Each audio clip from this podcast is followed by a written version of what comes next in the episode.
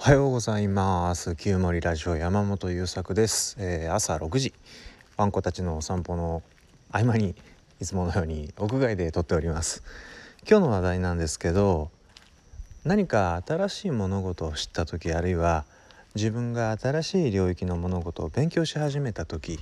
えー、もしくはもう自分がちょっとこのこと分かってるって思っている領域えー、だったり分野のまあ学問だったりいろいろですけどねそういうものとの付き合い方についてなんですがめちゃくちゃ気にしていて危ないなってよく思っているものそして実際に実害も感じていることがあってえっ、とね中途半端にある分野ある領域の物事について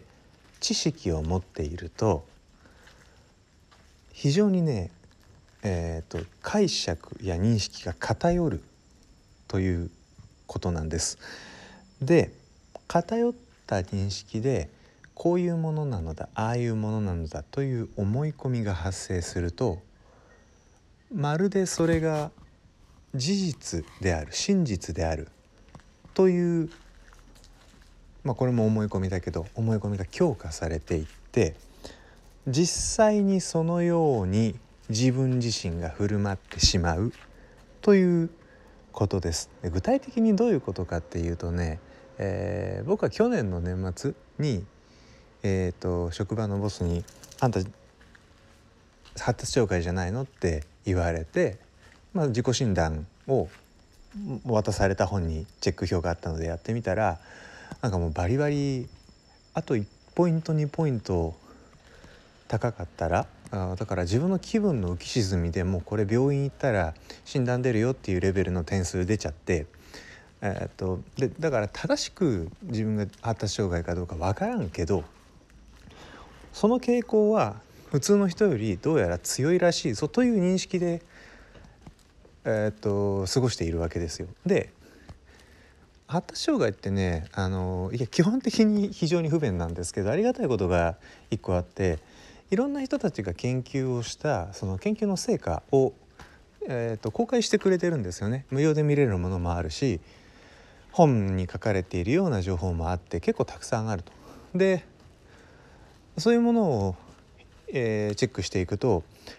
自分って生きづらかったんだっていうことがやっと分かってくるわけです。あそうだったんだこれ僕だわって僕のことが本に書いてあるわっていう驚きがもう何回もあってでありがたいありがたいって言いながら僕本読むのねもともと勉強好きなのでよく読んだりしてるんだけど、えー、すごく半端なんですよまだ。で半端だとどうなるかっていうと例えばこうあ ASD とかね、えーと、アスペルガーとかそっち方面を僕は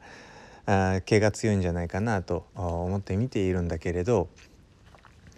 例えばこう自分の関心のない領域については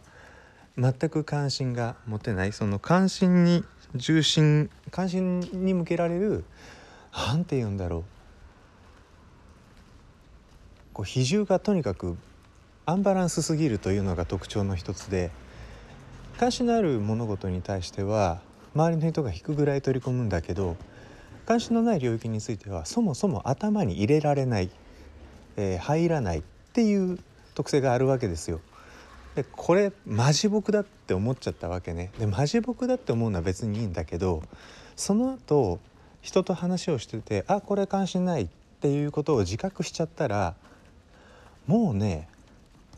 その話を聞こうという耳が持てないわけなのですよね。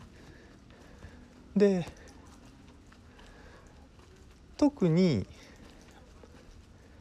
なんだろう僕、まあ、仕事がコーチだったりするので、えー、その人がやってること自体にあまり関心が向かなくてもよりよく生きようとしているその人自身には関心が持てるからそのアプローチで取り組むんだけど時々ねそのこの人のことを知りたいからこの人のやりたいことにも関心が持てるの方式がうまく発動しないことがあってでそうするとねあ今関心が持ててないのは僕が ASD っぽいからだぞというその思い込みがバーンと発動して、えー、その話を頭に入れられないこともあるのよ入れられないこともあるんだけどどうやら入れないように今振る舞っているぞという薄い自覚がある瞬間もあるんですよ。これダサいなと思ってていや事実の部分もね少なからずあると思うんですよ。ただ思い込んでいるからそのように振る舞っていることも少なからず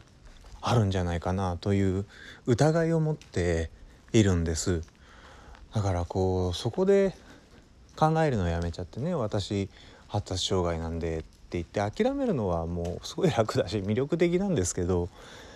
なんかそれって幸せじゃなくねって思っていてちょっとなんかそこの境目に切り込んでいきたいなと思っているんですよ。つってもねその自分のコンディション体調とか、まあ、その時頭がどれぐらい疲弊してるかとかあと言っちゃえばなんかその日のモードとかで結構ね変わるので自分の判断の基準とかまあだ誰でもそうかな気分が悪い時には